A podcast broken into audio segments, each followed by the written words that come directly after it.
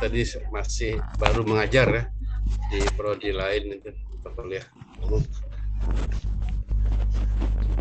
Assalamualaikum warahmatullahi wabarakatuh. Waalaikumsalam warahmatullahi Alhamdulillah kita bisa berkumpul di sini untuk ujian skripsi. Yang pertama atas nama Siti Rahmadaniati. Ya. Mana orang ini? Bisa dihidupkan kamera? Hmm? Iya. Nah ya, selamat dulu ya. Sudah sampai ujian skripsi. Ya, Insya Allah nanti wisuda sebentar lagi ya tentu saja dengan revisi sesuai dengan saran penguji. Bapak Ibu yang saya hormati, terima kasih atas kesediaan untuk berhadir di sini menguji mahasiswa kita atas nama Siti Rahmadiati dengan judul Konflik Sosial pada Kumpulan Cerpen Senyum Karyamin karya Ahmad Tohari. Siti Rahma sudah siap ya? Siap, Pak. Ya, alhamdulillah. Silahkan untuk menyajikan ringkasan dalam bentuk salindia selama sekitar lebih kurang lima menit, ya. Baik, Pak. Ya. Baik, akan saya mulai. Assalamualaikum warahmatullahi wabarakatuh. Selamat pagi Bapak dan Ibu. Saya ucapkan terima kasih sudah berhadir pada acara pagi ini. Pada kesempatan kali ini, saya akan mempresentasikan hasil penelitian saya yang berjudul Konflik Sosial pada Kumpulan Cerpen Senyum Karyamin karya Ahmad Tohari. Adapun rumusan masalah dalam penelitian saya yang pertama yaitu bagaimana wujud konflik sosial yang terjadi dalam kumpulan cerpen Senyum Karyamin karya Ahmad Tohari. Yang kedua, bagaimana penyebab terjadinya konflik sosial dalam kumpulan cerpen Senyum Karyamin karya Ahmad Tohari. Dan yang terakhir, bagaimana penyelesaian konflik yang terjadi dalam kumpulan cerpen Senyum Karyamin karya Ahmad Tohari. Selanjutnya, metode penelitian. Penelitian terhadap kumpulan cerpen Senyum Karyamin ini menggunakan jenis penelitian kualitatif dengan pendekatan sosiologi sastra. Data penelitian ini adalah konflik sosial pada kumpulan cerpen Senyum Karyamin. Sumber data penelitian ini adalah kumpulan cerpen Senyum Karyamin karya Ahmad Tohari. Dan instrumen penelitian ini adalah peneliti sendiri dengan melakukan pengumpulan data, analisis data, dan menyimpulkan hasil yang ditemukan. Selanjutnya, teknik penelitian.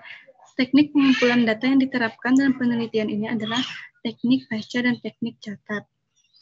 Teknik ini menjadikan peneliti sebagai instrumen utama dengan tujuan memperoleh pemahaman cerita yang disampaikan. Penelitian ini menghasilkan data-data berupa kalimat yang termasuk dalam kajian penelitian ini yaitu konflik sosial. Teknik analisis data yang digunakan pada penelitian ini adalah teknik analisis deskriptif kualitatif.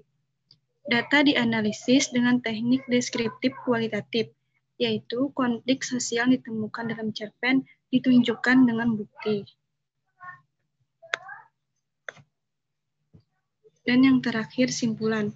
Berdasarkan hasil penelitian dan pembahasan yang telah dilakukan, dapat disimpulkan bahwa ada beberapa bentuk konflik yang terjadi yaitu pertengkaran, bersih tegang, dan pendiskriminasian.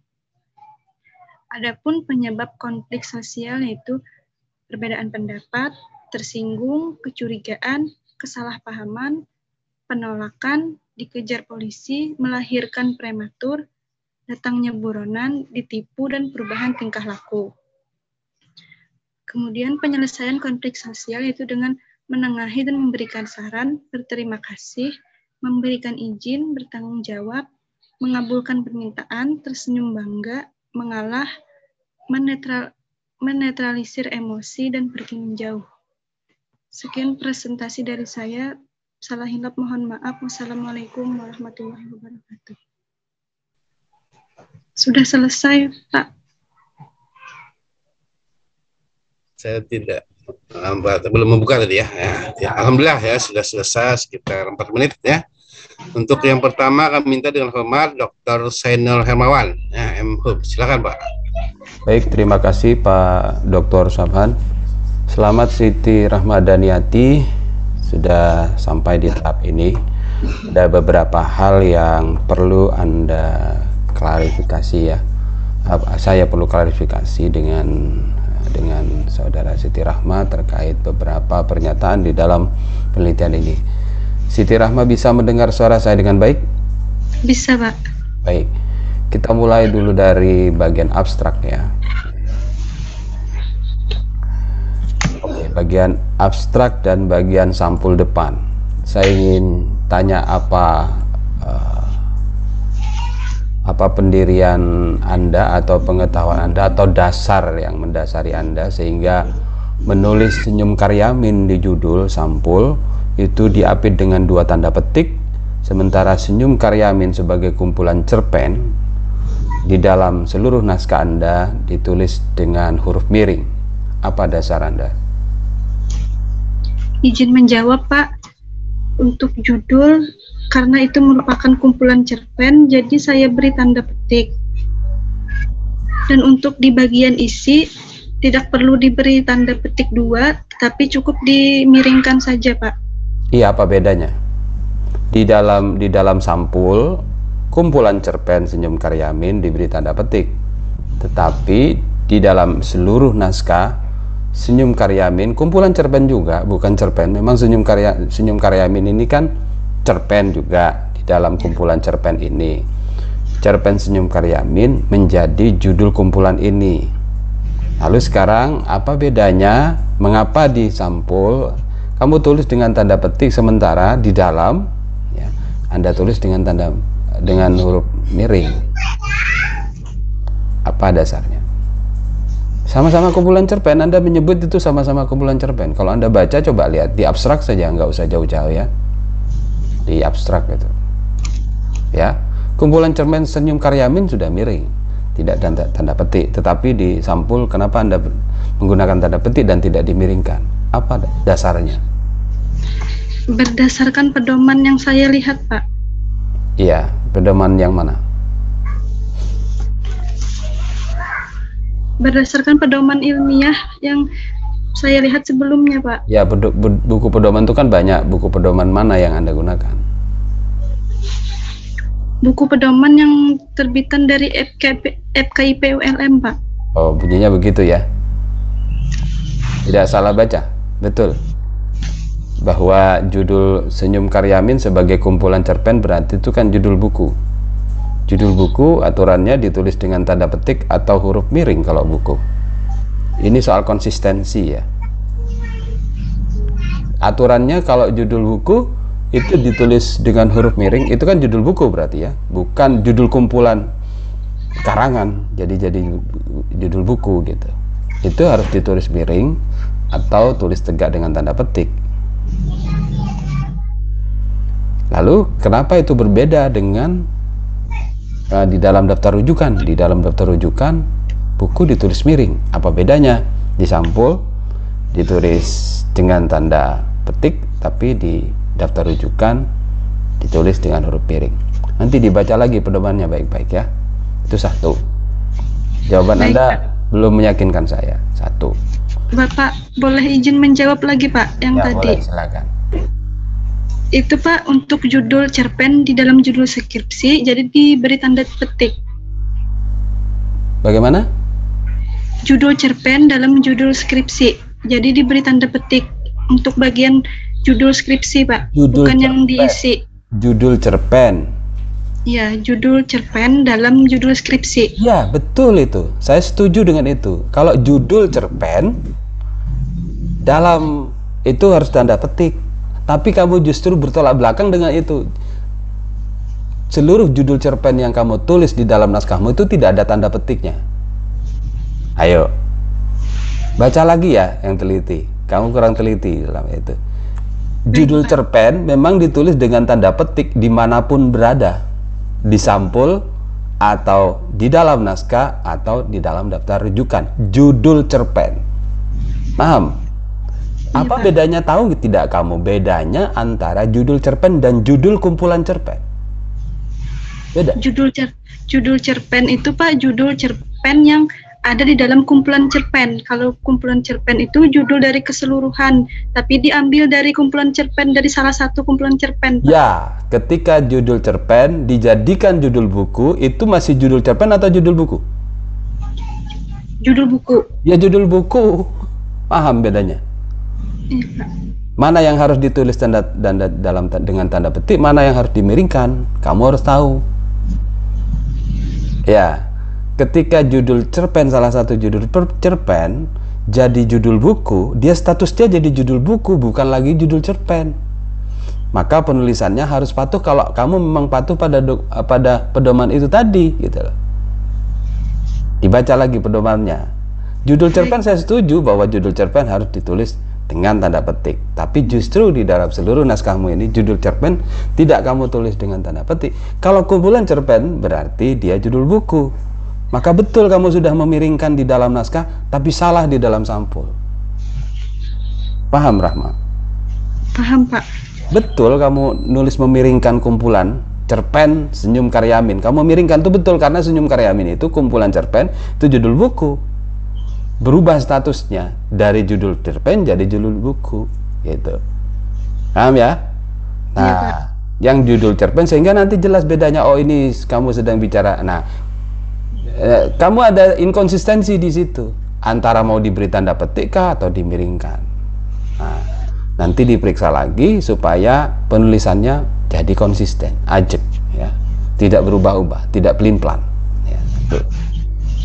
Berikutnya, Siti Rahma. Di dalam abstrak kamu menyebut subjek penelitian ini adalah kumpulan cerpen. Ya. Objek penelitiannya adalah konflik sosial. Gimana kamu menjelaskan ini nih? Kenapa kumpulan cerpen itu subjek, sedangkan konflik sosial itu objek?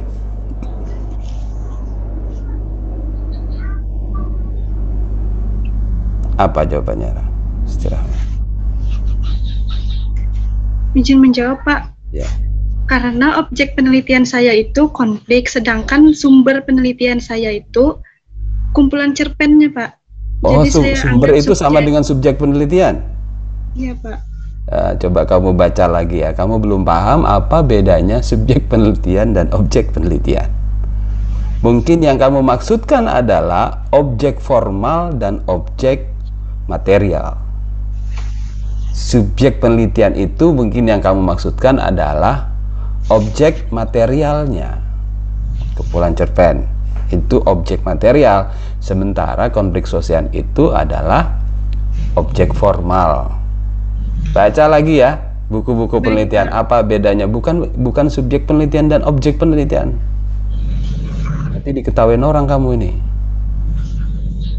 Ya, subjek dan objek penelitian itu beda baca buku penelitian lagi. Satu. Eh, berikutnya di dalam abstrak juga kamu menulis bahwa kumpulan cerpen ini kamu analisis dengan teknik baca dan teknik catat. Kamu tahu ya bahwa teknik baca itu banyak, apalagi membaca sastra. Ya. Teknik baca dan teknik catat. Sekarang mau saya tanya, eh, teknik baca yang kamu ketahui dalam membaca karya sastra itu apa? Ini bukan membaca umum loh ya, kamu membaca teks sastra. Apa teknik bacanya?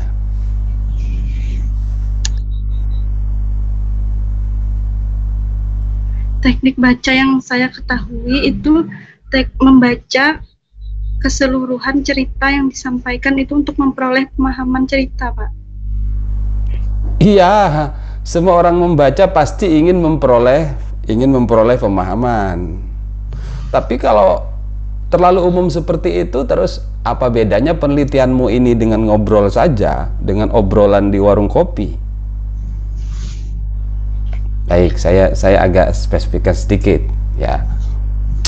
Di sini di atasnya sedikit ya. Di dalam abstrak ini kamu menyebut bahwa instrumen yang digunakan dalam penelitian ini adalah peneliti sendiri. Mengapa kamu menyebut bahwa instrumen untuk penelitian padahal ini penelitian kamu tahu tidak kapan seorang peneliti itu bisa menjadi instrumen? Apakah dalam semua penelitian teks sastra para peneliti itu bisa menjadi instrumen? Bagaimana Rahma?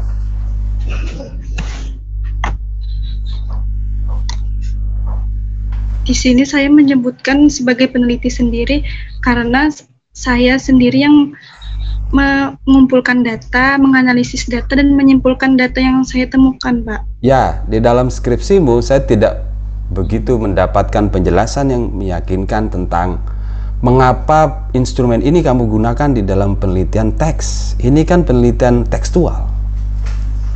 Mengapa? Apa landasanmu? Saya khawatir kamu cuma ikut-ikutan dan tidak tahu.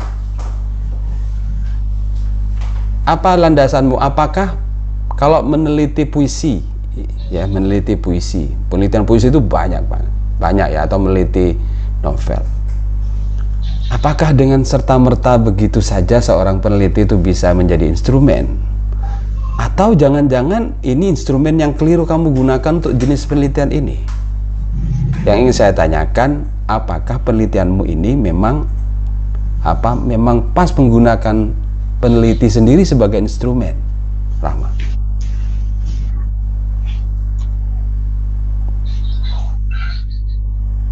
Apa Rahma? Menurut saya instrumen yang cocok untuk penelitian kualitatif ini ialah peneliti sendiri dengan mengumpulkan data, menganalisis data begitu, Pak. Betul kalau penelitian uh, peneliti sebagai apa instrumen itu memang cocok digunakan untuk penelitian kualitatif. Tapi tidak semua penelitian kualitatif bisa menggunakan instrumen ini. Pertanyaan saya, apakah penelitianmu ini pas menggunakan instrumen ini? Menurut saya sudah pas, Pak. Menurut kamu, landasannya apa? Landas landasan teorinya apa? Mengapa ini cocok? Mengapa ini bisa disebut bisa menggunakan uh, peneliti uh, bisa bertindak sebagai uh, instrumen? Karena izin menjawab Pak, karena penelitian kualitatif ini tidak melaku, melakukan perhitungan, tetapi hanya dengan kalimat atau kata-kata. Jadi perlu pendeskripsian saja. Ya, apakah semua penelitian yang mendeskripsikan dan tidak perlu perhitungan, uh, maka di situ secara otomatis peneliti sebagai instrumen? Tidak semua, Pak. Dan makanya yang pertanyaan saya, mengapa kamu menganggap penelitianmu ini kalau tidak semua ya kalau tidak semua mengapa penelitian teks yang kamu lakukan ini bisa menggunakan uh, peneliti sebagai instrumen izin menjawab Pak karena penelitian saya ini datanya tidak tidak dicari dengan angket wawancara tetapi cukup dianalisis dari okay. kumpulan cerpen. Sekarang gini, apakah pen, peneliti uh, peneliti sebagai instrumen tidak boleh melakukan wawancara? Boleh pak, bisa. itu kan berbeda lagi, nggak konsisten kamu jawabannya. Karena kamu tidak melakukan wawancara, tidak. Kamu tahu tidak, peneliti peneliti sebagai instrumen itu hanya berlaku kalau peneliti itu untuk penelitian lapangan. Ini penelitian lapangan bukan? Bukan pak. Bukan, coba baca lagi metode penelitian dia peneliti sebagai instrumen itu hanya berlaku ketika dia melakukan penelitian lapangan ketika dia tidak membawa instrumen apa pun kecuali peneliti itu sendiri dia turun ke lapangan dia tidak bawa tape recorder dia tidak bawa video dia tidak bawa alat-alat yang bisa mencatat supaya penelitiannya natural. Tahu kamu tahu ya supaya penelitian natural dia dapat informasi dari informan tanpa merasa ada orang lain di sekitarnya itu peneliti sebagai instrumen. Seluruh dirinya dia menyerap matanya pendengarannya. Itu itu namanya prinsip peneliti sebagai instrumen nah sekarang saya ingat saya ingin tanya sebenarnya instrumen dalam penelitianmu apa? Penelitian ini nih apa instrumennya? Instrumen yang saya gunakan dalam penelitian ini menggunakan dicatat pada dalam kartu data. Nah itu dia kan? Kartu data itu instrumenmu. Punya kartu data? Iya Pak, saya tulis. Ya ya, itu ya itu instrumenmu Kemudian, itu kartu data. Kemudian bagaimana? Kemudian dibentuk dalam tabel, Pak. Hmm, ya, itu instrumen kedua. Ya kan? Instrumen itu segala peralatan yang memudahkan kamu untuk melakukan analisis data kan? Itu. Artinya kamu masih menggunakan alat. Ya. Jadi ini prinsip yang salah banyak orang banyak keliru melihat ini. Ketika peneliti peneliti sendiri sebagai instrumen itu konteksnya apa? Bukan untuk konteks penelitian teks ya. Itu tidak betul. Itu untuk penelitian lapangan. Ketika seorang peneliti turun ke lapangan dia tidak membawa alat apa pun. Dia sendiri jadi. Nah itu biasanya ditemukan dalam penelitian kualitatif di penelitian antropologi. Nah kamu baca lagi buku-buku penelitian itu. Ya. baik Rahma, yang berikutnya. Kamu menyebut penelitian ini berpendekatan sosiologi sastra. Iya. Iya. Sosiologi sastra. Mengapa? Mengapa sosiologi sastra? Dan sosiologi sastra yang mana yang kamu pilih dalam penelitian ini? Izin menjawab, Pak. Ya.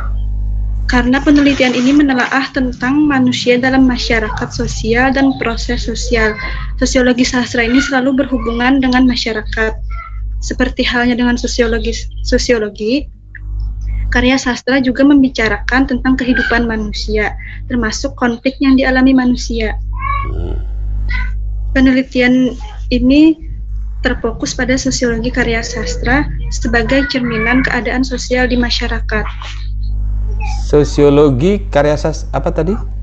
Sosiologi karya sastra. Oke, ada sosiologi yang lain tidak? Kamu memilih sosiologi karya sastra. Iya. Ada, Ada sosiologi. sosi- sosiologi pengarang, Hmm. sosiologi karya sastra, dan sosiologi pembaca. Oke, bisa apa itu artinya?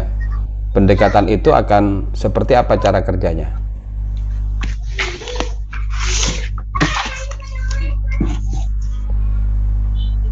Cara kerjanya seperti apa, Rahma? Untuk so- sosiologi karya sastra, itu sosiologi karya sastra fokus pada isi karya sastra, tujuan serta hal-hal yang tersirat pada karya sastra yang berkaitan dengan masalah sosial. Baik, sekarang apakah simpulan akhirmu mengarah ke sana semuanya? Sekarang kita lihat simpulan penelitianmu.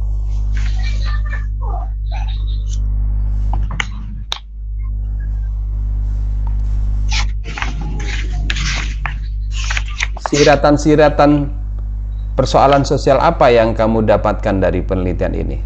Tadi kan kamu me- menjelaskan bahwa pendekatannya adalah sosiologi sastra apa? Siratan-siratan sosial apa yang didapatkan oleh penelitian ini? Ter- itu terjadinya pertengkaran di masyarakat, Pak. Kemudian ada bersih tegang, ada pendiskriminasian yang masih terjadi di masyarakat saat ini. Hmm, Masyarakat yang mana kalau di dalam konteks karya ini? Masyarakat sosial. masyarakat itu luas ya. Ada masyarakat pedesaan, ada masyarakat perkotaan, masyarakat yang mana ini? Ini lebih mengarah ke masyarakat pedesaan, Pak, berdasarkan cerpennya.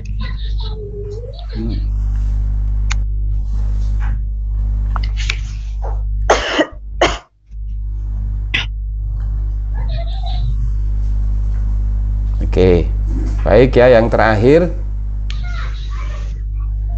kamu menyebut bahwa teknik analisis datanya adalah apa? Eh, teknik analisis pohon masalah. Iya, Pak. Apakah di pembahasan kamu sudah melakukannya? Sudah, Pak. Ya. Bagaimana cara coba berikan salah satu contoh saja cara kerja ana, teknik analisis pohon masalah ini dalam satu kasus cerpen saja.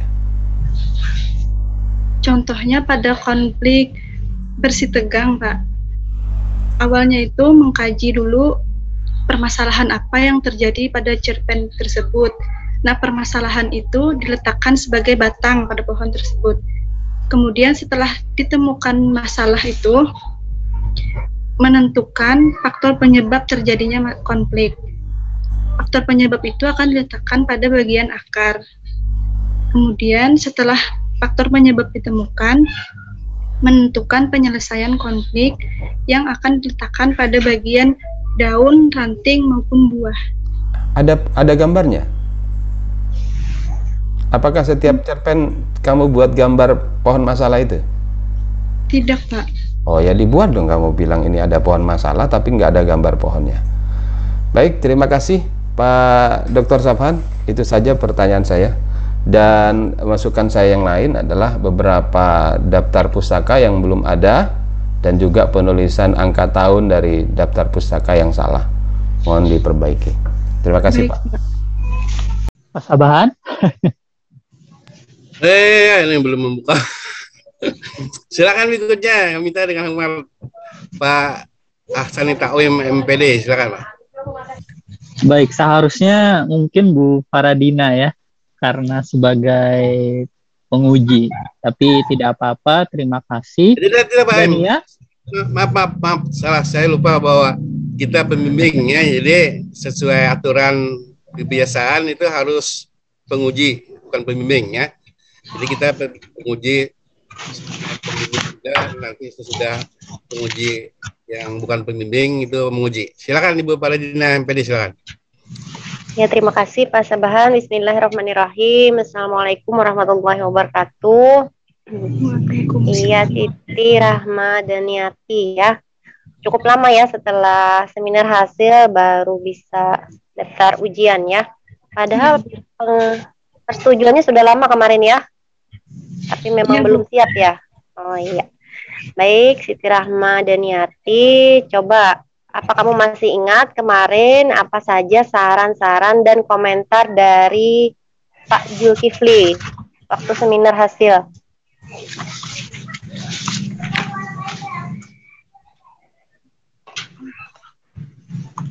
Dia masih ada catatannya saya, Bu. Ya, apa saja kata beliau? Kata beliau, untuk pengertian untuk bab 2 itu kutip di buku penelitian. Kemudian masalah sosial itu kutip di buku pengantar sosiologi. Patokan atau acuan harus melalui buku. Kemudian kata beliau, perkuat buku rujukan itu. Bu. Hmm, itu saja ya. Sudah kamu lakukan saran-saran dan komentar dari beliau? Sudah, Bu. Sudah, iya baik ya, alhamdulillah ya, semoga beliau mendapat rahmat dan ampunan dari Allah ya. Baik, sekarang saya minta eh, untuk Siti Rahma dan Yati menjelaskan seberapa penting sebuah konflik, konflik apa saja, ya khususnya konflik sosial dalam sebuah cerpen. Izin menjawab, Bu. Konflik dalam sebuah cerpen ini sangat penting karena konflik merupakan salah satu unsur intrinsik dalam karya sastra yaitu pada bagian plot atau alur. Karya sastra tidak akan menarik pembaca jika tidak ada konflik di dalamnya. Dan juga karya sastra tidak akan dapat diketahui alurnya jika tidak ada konflik. Itu dari saya, Bu. Hmm, iya, terima kasih. Kalau tidak ada konflik, apalagi tidak ada konflik sosial, bagaimana nilai sebuah karya sastra menurut Siti Rahma? Menurut saya, jika tidak ada konflik sosial, maka karya sastra tersebut tidak ada nilainya. Karena konflik ini merupakan untuk menarik perhatian pembaca dan juga mengetahui alur dari cerita yang disampaikan. Hmm, meskipun amanat atau pesannya bagus ya, tapi tetap tidak bernilai ya menurut menurut kamu ya. Ya. Iya baik, terima kasih. Ya, coba nanti dilihat lagi pada bagian bab 2 itu halaman 20. Halaman 20 nanti diperbaiki ya. Karena masih banyak penulisan bahasa asing yang kamu tulis eh, normal saja seperti biasa tidak miring. Nanti diperbaiki halaman 20 sampai seterusnya ke bawah ke bawah ya. Iya.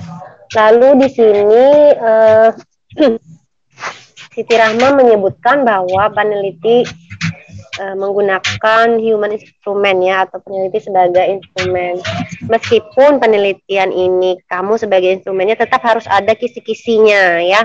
harus ada kisi-kisi, harus ada uh, kalau tadi kamu menyebutkan menggunakan kartu ya, kartu penelitian. Iya, nah, bisa juga ya pakai kartu penelitian atau kisi-kisi itu gunanya untuk mempermudah mempermudah dalam uh, analisis data nanti ya.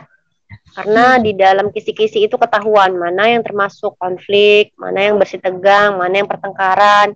Itu ada uh, standar-standarnya. Ini disebut pertengkaran jika apa, ini disebut bersih tegang jika apa ya. Pakai kisi-kisi nanti bisa ditambahkan. Lalu pada bagian bab 4. Nah, ini ya. Pada bagian bab 4 ini kata mana yang menunjukkan uh, penanda ya atau atau petunjuk yang membuat kamu menyatakan bahwa ini kutipan-kutipan cerpen itu termasuk konflik. Misalnya pada halaman 42 di situ ada pertengkaran. Nah, kata mana yang menunjukkan pertengkaran? setelah ibu baca tidak ada ya. Eh, hal-hal uh, yang menunjukkan pertengkaran misalnya saling menendang kah atau saling meninju atau istilahnya uh, kalau dalam bahasa Banjar itu bemamai. Nah tidak ada. Halaman 42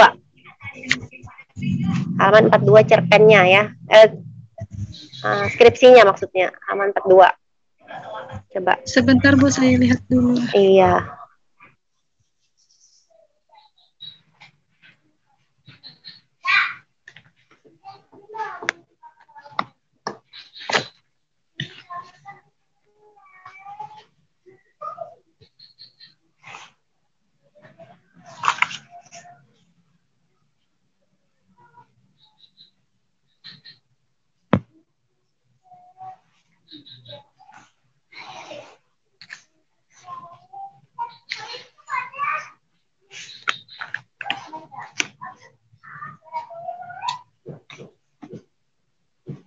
Nah, yang A itu ya senyum karyamin. Lalu wujud konflik sosial yang terjadi yaitu pertengkaran antara tokoh Saidah dan tokoh karyamin.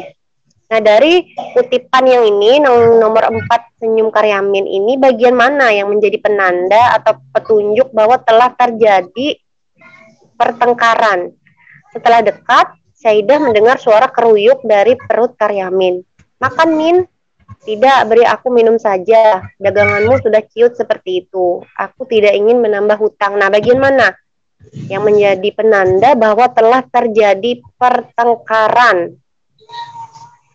Sepertinya kalau menurut ibu ya ketika membaca kutipan ini tidak terjadi pertengkaran, biasa-biasa saja, hanya pertanyaan dan jawaban. Si Saidah menawarkan makan, lalu si Karyamin menjawab tidak. Dia hanya minta minum saja. Nah, bagian mana coba? Jelaskan. Untuk yang paragraf yang awal tadi itu hanya awal mulanya saja, Bu. Untuk yang kutipan yang bagian kedua itu yang menunjukkan pertengkaran, Bu. Mulai dari yang kutipan makan ya, Min. Aku tak meli aku tak tahan melihat orang lapar. Tak usah bayar dulu, aku sabar menunggu tengkulak datang. Tetapi di situ Karyamin menolak katanya dia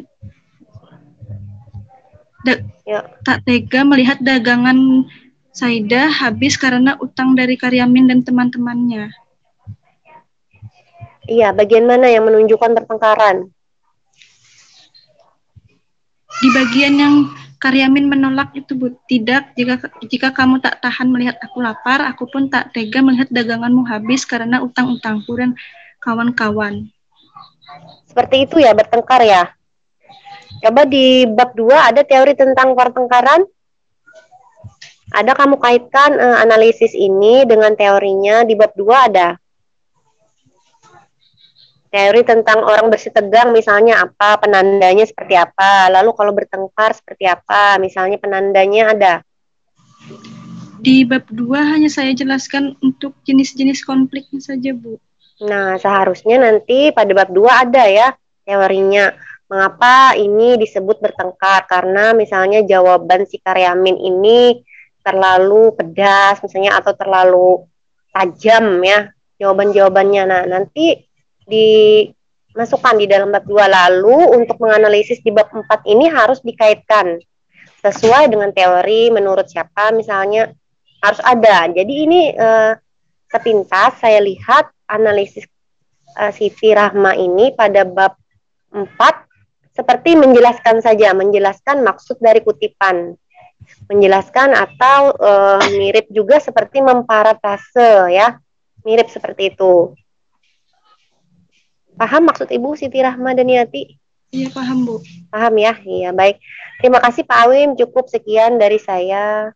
Assalamualaikum warahmatullahi wabarakatuh. Pasabahan. Maksudnya pasabahan. Salam doa tuh. Iya. Terima kasih kepada Dina. Berikutnya minta Pak Hasan Takwim MPD Islam. Baik, terima kasih Pak Dr. Sabahan. Dan ya, suara saya terdengar. Terdengar Pak. Baik, tadi sudah ada dua penguji ya yang uh, berdiskusi dengan kamu. Pertama Pak Sainul dan kemudian Bu Faradina ya. Uh, saya banyak uh, menyimak tadi yang pertama, terutama dengan Pak Sainul. Ternyata ada banyak hal yang harus dikonfirmasi ya uh, mengenai pertanyaan-pertanyaan beliau ya. Jadi revisinya mungkin uh, cukup banyak nanti ya mengenai alat-alat uh, yang kamu gunakan ya dalam penelitian ini ya. Uh, seharusnya pertanyaannya uh, apa ya? Menggali ya. Seharusnya pemahamanmu terhadap metode penelitian itu kamu dapatkan di mata kuliah apa Dania? Ingat. Di mata kuliah metode penelitian metode penelitian ya. Lulus kamu ya? Iya, Pak. Masih ingat pengajarnya siapa? Metode penelitian. Lulus tapi tidak ingat pengajarnya ya. Nah, ini kamu harus buka catatan lagi ya. Nanti intensif ya berdiskusi dengan Pak Sainul ya. juga Budina mengenai perbaikan ya. Nah, mereka sangat menguasai hal ini. Nah, kalau saya ingin mengelaborasi sedikit, uh, menurut Suaranya hilang Pak Wim. Halo, masih terdengar? Masih Pak. Masih. Tadi saya pertanyaan saya, apa pengertian cerpen Dania? Cerpen itu merupakan cerita yang singkat yang terdiri dari beberapa tokoh di dalamnya. Tetapi untuk konflik itu tidak dijelaskan sampai selesai. Pemahamanmu terhadap cerpen sepertinya perlu diperbanyak atau diperbaiki lagi ya. Begitu. Jadi penjelasan mengenai cerpennya supaya lebih bagus ya. Tadi menurutmu cerpen hanya memiliki beberapa tokoh? Beberapa kan banyak. Apakah novel tidak memiliki beberapa tokoh? Memiliki beberapa tokoh juga pak. Nah itu kan jadi masalah nanti deskripsi yang kamu gunakan ya nanti definisi cerpennya karena kamu ini ahli cerpen kan ya skripsimu tentang kumpulan cerpen harusnya pemahamanmu terhadap cerpen itu uh, komprehensif begitu ya cerpen itu fiksi atau non fiksi fiksi pak fiksi ya Iya, karena merupakan cerita rekaan. Rekaan begitu. Nah, kalau konflik sosial, fiksi atau tidak? Fiksi? Kalau konflik sosial itu bukan fiksi Pak, karena itu konflik itu nyata, bukan rekaan. Baik, bagaimana sesuatu yang tidak fiksi bisa hadir di karya fiksi?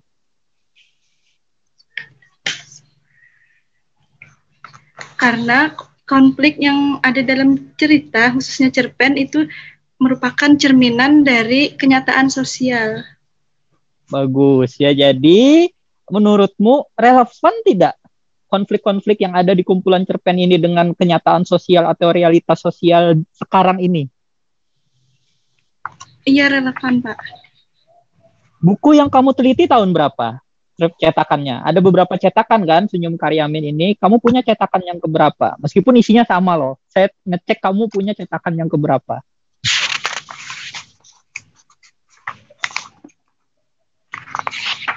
itu cetakan tahun 1900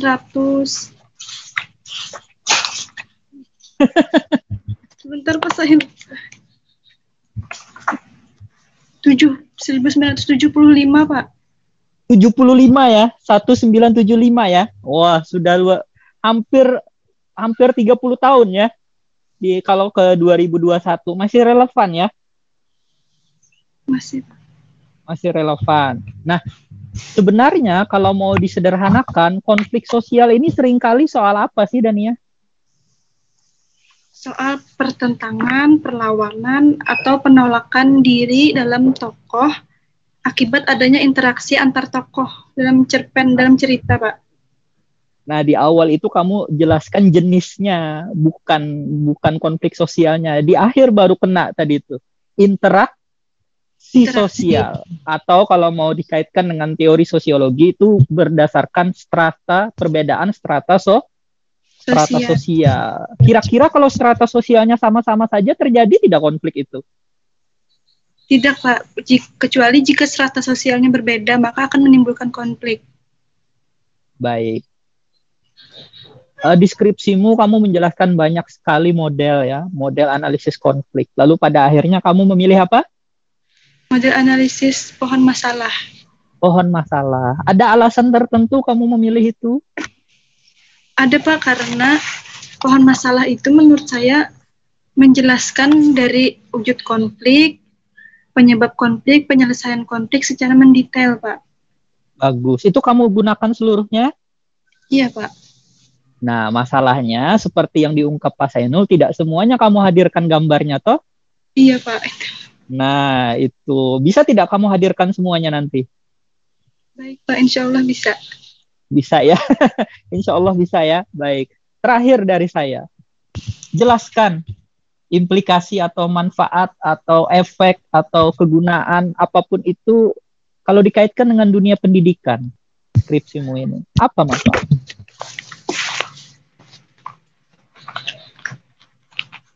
Penelitian mengenai konflik sosial ini penerapannya dalam pembelajaran itu pada sekolah SMA kelas 12 dengan mengamati unsur intrinsik dan ekstrinsik dan isi kebahasaan teks Mm -mm.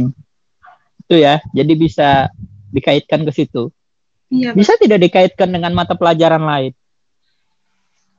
Untuk mata pelajaran lain tidak bisa, Pak. Tidak bisa ya? Baik, jadi kamu memahami ini bisa dikaitkan kalau SKKD-nya tepat ya di sekolah ya. Baik, ya, jadi banyak masukan tadi mengenai uh, isi dari Ibu Faradina dan metode dari Pak Senul ya. Mohon nanti diperbaiki dan lebih penting dari saya penulisan selalu saya ingatkan lebih teliti ya, pelan-pelan sekali membacanya ya. Karena sudah mau akhir. Selamat ya sudah sampai di tahapan ini. Terima kasih Pak Dr. Sabahan, selamat Siti Rahmadaniati. Iya, kembali kasih ya. Siti Rahmadiniati bisa dibuka abstrak.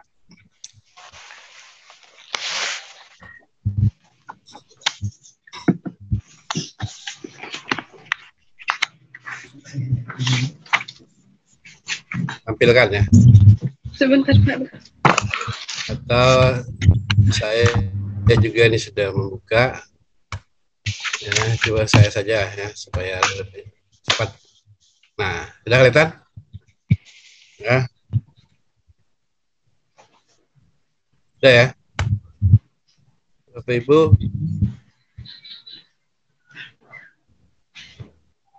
Nah ya, jadi tidak bisa lagi dimasuki oleh yang lain. Nah ini ya. Ya ini maaf Pak Seno ya, ini saran saya ya kepada semua penulis skripsi atau pembuat skripsi, kalau judul cerpen, judul novel diletak ada berada di dalam judul skripsi itu harus diberi tanda petik ya. Mengapa?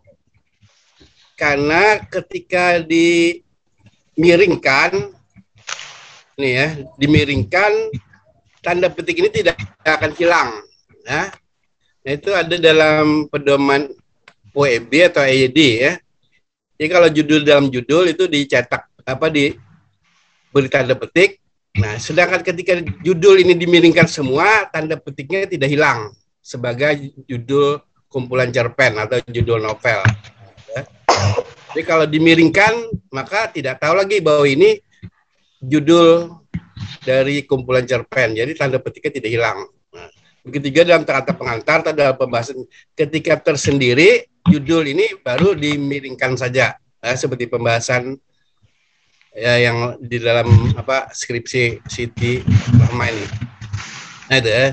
Jadi semua judul skripsi saya apa seleksi itu atau saya minta untuk dibetulkan jika ada memasukkan judul novel kata-kata ya banyak judul novel kata saya dalam tanda petik bukan dimiringkan. Nah ketika di abstrak dan kata pengantar maka miring semua tanda petiknya tidak hilang karena itu akan membedakan sebagai judul novel atau yang lainnya. Nah itu ya. Jadi sama ini cuma sama tidak apa belum kapital K-nya ya. Jadi K ini kapital. Ya, kalau pada betul saja nih ya. Nah itu. Ya sudah memenuhi saat saya juga sudah lupa bahwa kamu bimbingan saya ya sudah Udah berapa bulan kamu hilang dari dunia persilatan ini ya. ya, itu, ya. ya. Mungkin ada lagi Bapak Ibu yang ingin ditambahkan. Silakan Pak Senul, Pak Awim atau Bu Balina. Sudah cukup dari saya. Sudah. Ya, saya Siti Rahma tolong di betul-betul ya dipercepat nah, revisinya ya. Baik. Dan ini kan mengejar wisuda ya. Nah, wisuda itu nanti ada lagi proses apa status terminal itu kan nah perlu diselesaikan juga untuk mendapatkan ijazah ya dan sekarang masih memakai apa sertifikat TOEFL ya ya. TOEFL itu insya Allah tidak sulit ya uh, karena sudah ibaratnya ya ya sesama instansi ya teman istilahnya dari kami ya. Mungkin sudah cukup dulu ya. Kita sudah sampai tahap akhir ya. Betul-betul Siti Rahma memperhatikan ya saran atau dari masukan. Terima kasih Bapak Ibu yang sudah berkenan hadir. Sekali lagi mohon maaf jika ada yang berkenan. Saya akhiri atau kita tutup sama-sama mengucapkan hamdalah. Alhamdulillahirobbilalamin. Assalamualaikum warahmatullahi wabarakatuh. Waalaikumsalam warahmatullahi wabarakatuh.